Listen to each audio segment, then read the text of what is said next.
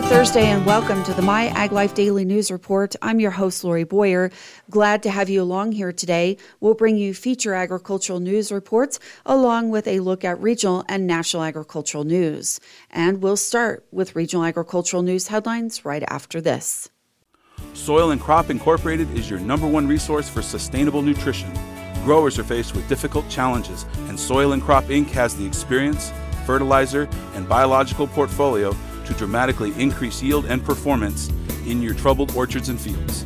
Contact Soil and Crop Incorporated today for a free consultation on how we can help reverse the challenges you face as a conventional or organic grower so you can increase your bottom line and become a better sustainable farmer.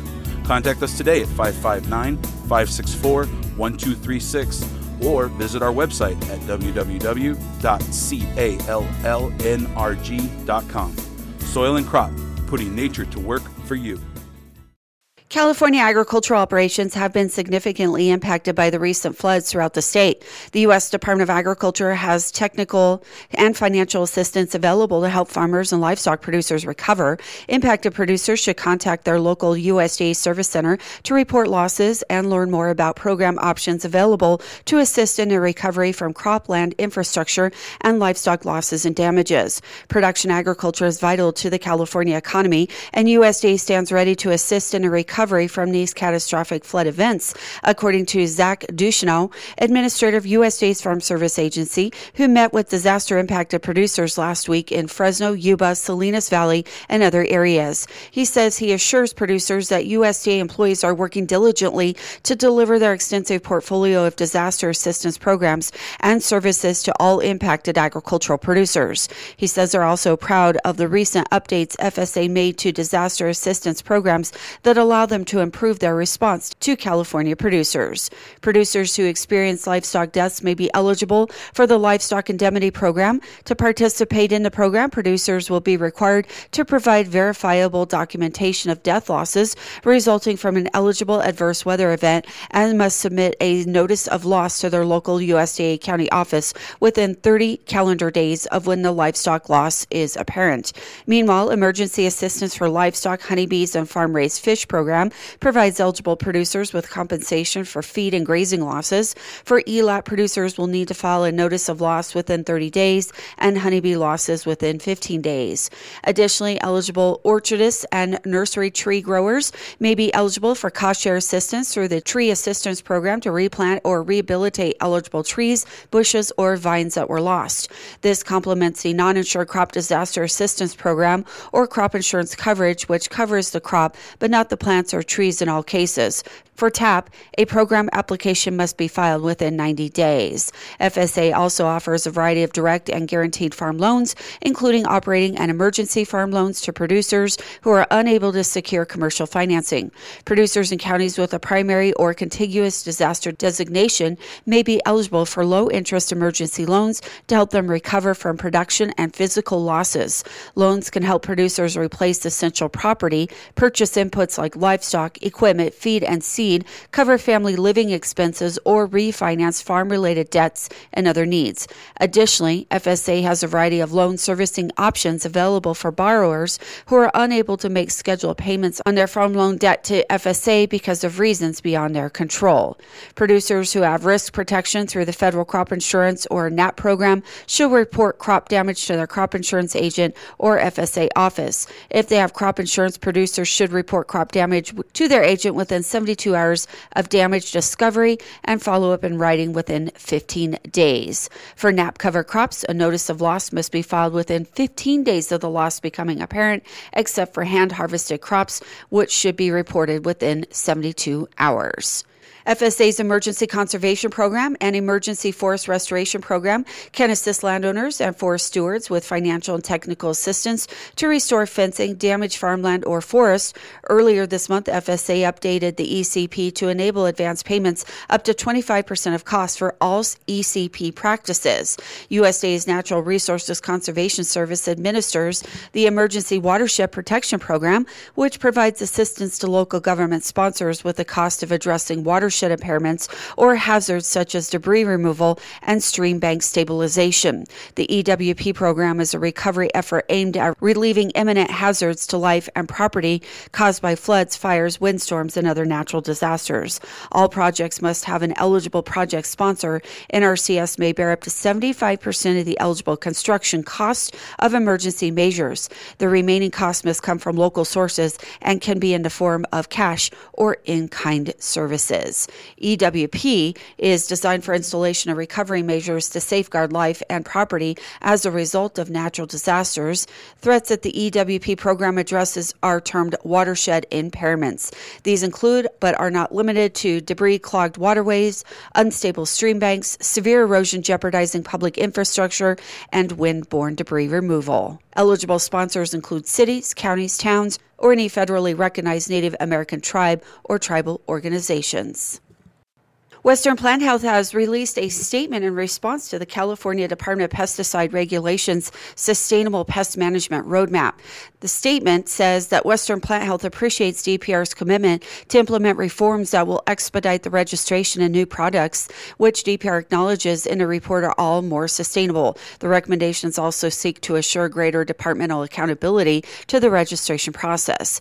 WPH supports these reforms, which they have recommended for years. They look forward to not only reading about needed reforms, but also seeing these reforms occur and are committed to working with DPR to fulfill the recommendations that will implement a system that expedites the registration of all new products and provide accountability to the registration program.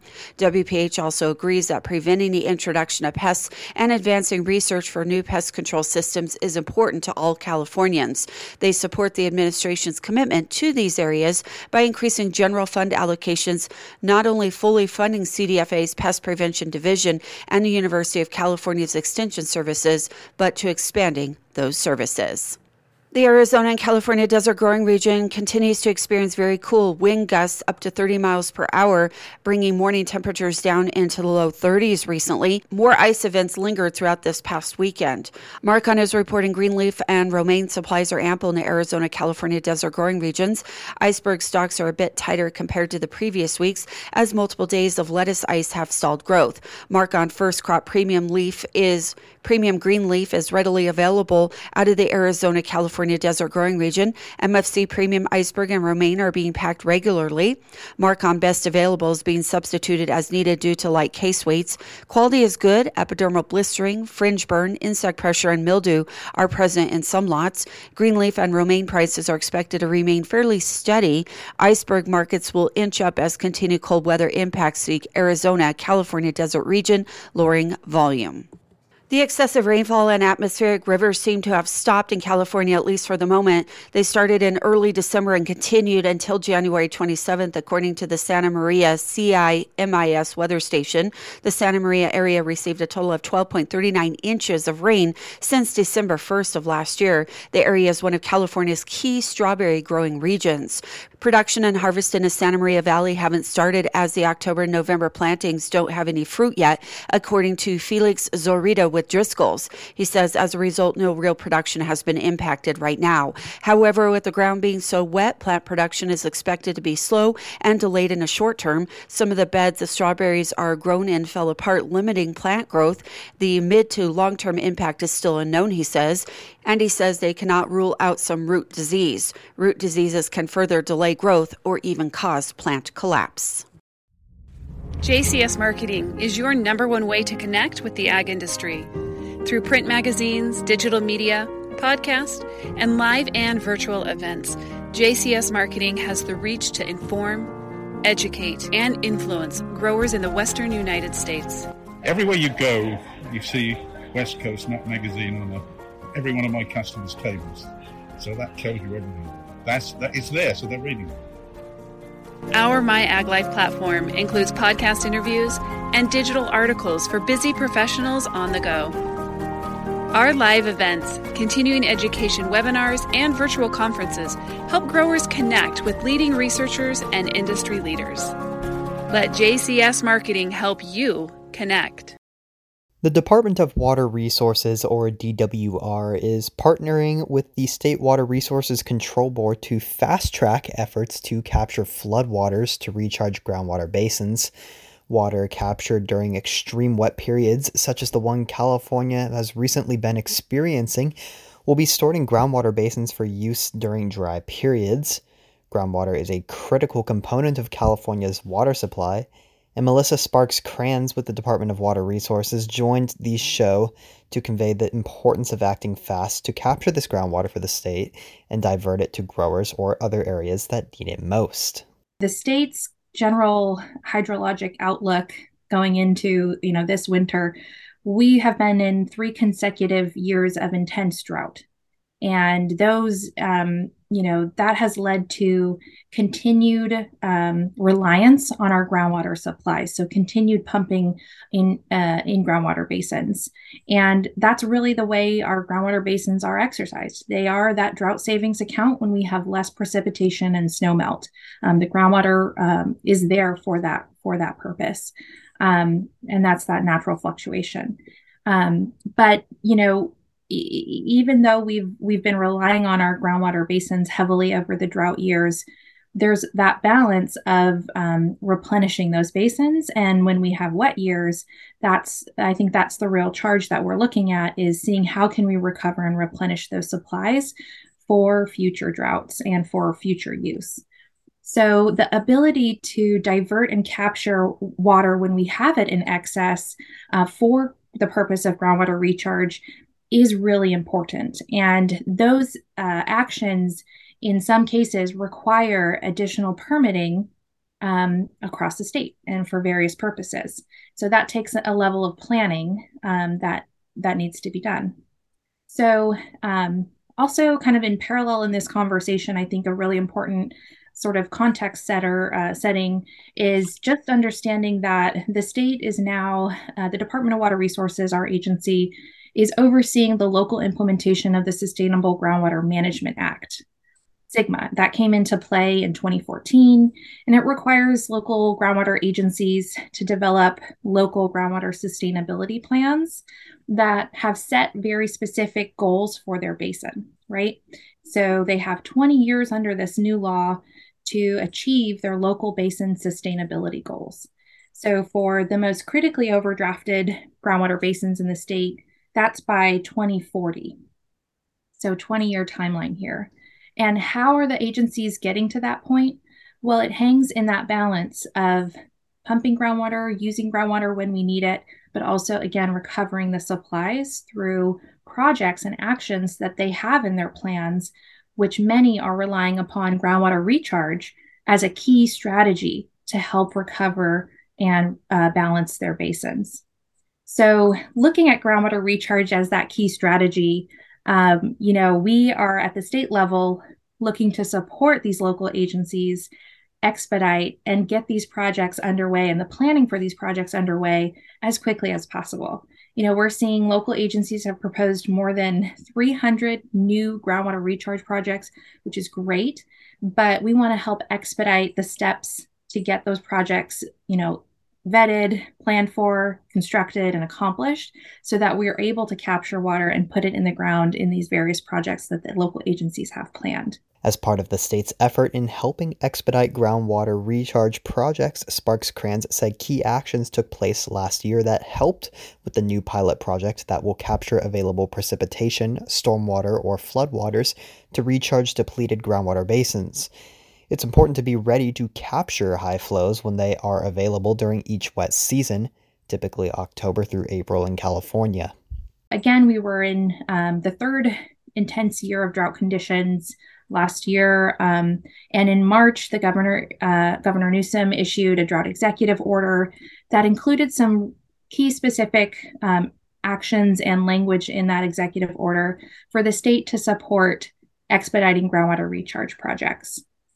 Um, another key action that happened last summer was in August, the governor also and administration laid out what's called the California Water Supply Strategy, adapting to a hotter, drier future.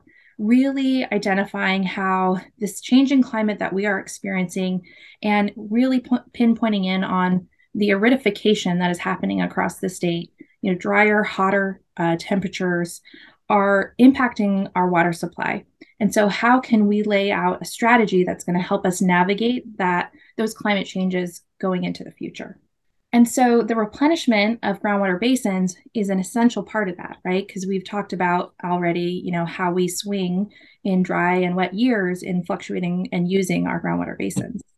So it is really a long-term water resilience and drought mitigation effort to um, replenish our groundwater basins. And so we have our department has, um, you know, taken these strategies um, very seriously, and we're very committed to helping both in our SGMA oversight of local agencies, you know, carrying out these recharge projects, but also in a drought mind as well to ensure that we are drought resilient and water resilient for the future. We've taken this very seriously to commit to helping local agencies navigate all steps of planning for and getting the per- necessary permits where it's required to get these projects underway. Tune into tomorrow's episode where we'll hear from DWR's Jenny Marr on where the current pilot project stands and how it aligns with Governor Newsom's California water supply strategy, adapting to a hotter, drier future. For my Ag Life, I'm Taylor Chalstrom. Bee Hero is the leading almond pollination provider we deliver measurable and verifiable pollination outcomes for almond growers and turn a previously unquantified fingers crossed gamble into a controllable expenditure. For the first time, growers can know exactly what they are getting for their money during pollination.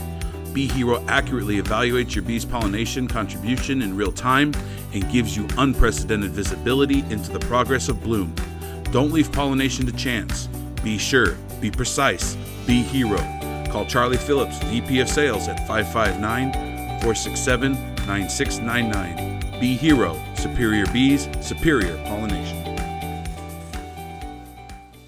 Organic fresh produce sales grew by 3% last year, while total volume dropped by 3.7%. The Organic Produce Network says total sales topped $9.4 billion for the year. The 2022 Organic Produce Performance Report says the fresh berry category was the top organic produce category, with more than 16% of the organic fresh produce dollars in 2022. Fresh berry sales topped $1.6 billion for the year, with organic packed salads a close second at $1.55 billion. Total fresh produce sales gained 7.3% in dollars during a year, but dropped 1.3% in volume from the prior year. During 2022, 13% of the top 20 organic produce categories by total sales posted increases in dollars, with organic onions generating the largest increase at 15.4%. That increase was followed by cucumbers, potatoes, and avocados. Organic performance in 2022 was consistent across the nation as dollars grew and volume declined. USDA Deputy Secretary Jewel Bronaugh's announced retirement in the coming weeks leaves a key department post without a political appointee. Bronaugh's retirement to spend more time with her family is a key loss for USDA and Secretary Tom Vilsack. Senate Ag Ranking Member John Boozman pointed to the importance of the Deputy Secretary's post at Bronaugh's confirmation hearing. The position coordinates day to day operations within the department and efforts across agencies. The Deputy Secretary is tasked with implementing the departmental mission the Deputy Secretary receives input from outside the agency and stays up to date on issues and trends in the agriculture arena. Allowing the Secretary to spend more time promoting USDA's efforts and the administration's agenda around the country and overseas. And the lack of a political appointee in a number two post, even temporarily, could be a challenge on top issues including how the administration works with our producers on issues involving the environment and climate. In recent years, production agriculture has taken many strides to be more efficient and environmentally friendly. So we need USDA and other federal agencies to acknowledge that work and see agriculture as part of the solution, not part of the problem complaining against heavy handed one size fits all rules versus bipartisan policies that don't mandate specific farming practices, just one of many sensitive issues where a political appointee is needed. The U.S. is currently in the third round of talks to redo the World Trade Organization's trade dispute arbitration system. The U.S. ambassador to the WTO told Reuters News that America wants to be fully up and running by the end of 2024. The WTO's appeals bench rules on top disputes among nations. It's been out of service for two years due to U.S. appointment blockages put in place during the Trump administration. The current administration has resisted calls by WTO members to approve the appointments and has been leading the negotiations on how to redo the dispute system. Asked if it was even possible to revive the appellate body, Deputy U.S. Trade Representative Maria Pagan said no. She said it needs a lot of revamping, and the U.S. has criticized the WTO's alleged overreach and lengthy processes, and it strongly contested some of the WTO's recent rulings against America. The top members of the Senate Finance Committee have sent a letter to the White House asking the administration to pursue enforcement action against Canada and Mexico under the U.S. Mexico Canada Agreement. Inside Trade says they're concerned about areas where Canada and Mexico are not complying with the agreement's rules, especially around energy and agriculture. Ron Wyden and Mike Crapo, the top Democrat and Republican on the committee, sent the letter saying the Office of the USTR must continue pursuing full implementation and, where necessary, robust enforcement of the USMCA. They also noted that the pact's full potential remains unrealized. The lawmakers highlighted Canadian failure to comply with rules regarding tariff rate quotas on dairy products. The U.S. recently requested dispute settlement consultations for a third time regarding Canada's dairy policy. U.S. and Mexican discussions recently continued last week. Late last week, the Department of Energy announced $118 million in funding to help expand U.S. biofuel production. Growth Energy CEO Emily Skor says the funds will undoubtedly accelerate the innovations taking place at U.S. ethanol plants. She says it will open many new opportunities for low cost, low carbon energy. And she points out that the president himself said there will be no achieving a goal of net zero energy by 2050 without biofuels. While mechanized equipment use grows in fruit and vegetable production, there is still the issue of adapting such innovation for various crops. USA Ag News reporter Rod Bain. Fruit and vegetable growers continue to rely increasingly on mechanical aids to improve efficiencies and address higher labor costs in recent years. A good example is in the Washington state apple industry. Growers are using platforms now where their teams of workers can ride on the platform between orchard rows and move up and down. That way, don't have to lug around ladders. It's safer, it's faster. When you're managing your orchards that way, you've got to think a little bit different about compensation. Skyler Simnitt of USDA's Agricultural Research Service acknowledges that mechanization is easier to adapt with some fruit and vegetable crops than with others. Processed produce, in many instances, lend to machine harvesting, while more delicate fruits and vegetables are more susceptible to damage from mechanized equipment. I'm Rod Bain reporting for the U.S. Department of Agriculture in Washington, D.C. Sponsored by the California Walnut Board and Commission supporting the industry with on farm innovation through production research, advocacy for government programs, and driving consumer demand. Doing more together. JCS Marketing is your number one way to connect with the ag industry through print magazines, digital media, podcast, and live and virtual events. JCS Marketing has the reach to inform, educate, and influence growers in the western United States. Everywhere you go, you see West Coast Nut Magazine on a, every one of my customers' tables. So that tells you everything. That's that it's there, so they're reading it. Our My Ag Life platform includes podcast interviews and digital articles for busy professionals on the go. Our live events, continuing education webinars, and virtual conferences help growers connect with leading researchers and industry leaders. Let JCS Marketing help you connect. That will wrap up today's show. You've been listening to the My Ag Life Daily News Report. I'm Lori Boyer. From all of us here at the JCS Marketing Team, thank you for listening.